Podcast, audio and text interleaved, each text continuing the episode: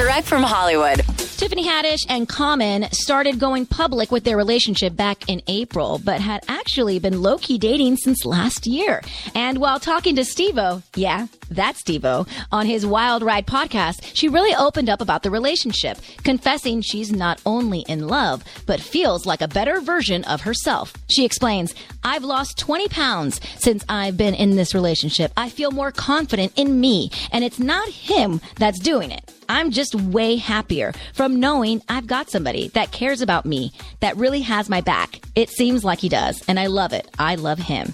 Tiffany also says it's her first celebrity relationship, but hands down the best relationship of her life. I'm so happy for them. That's direct from Hollywood.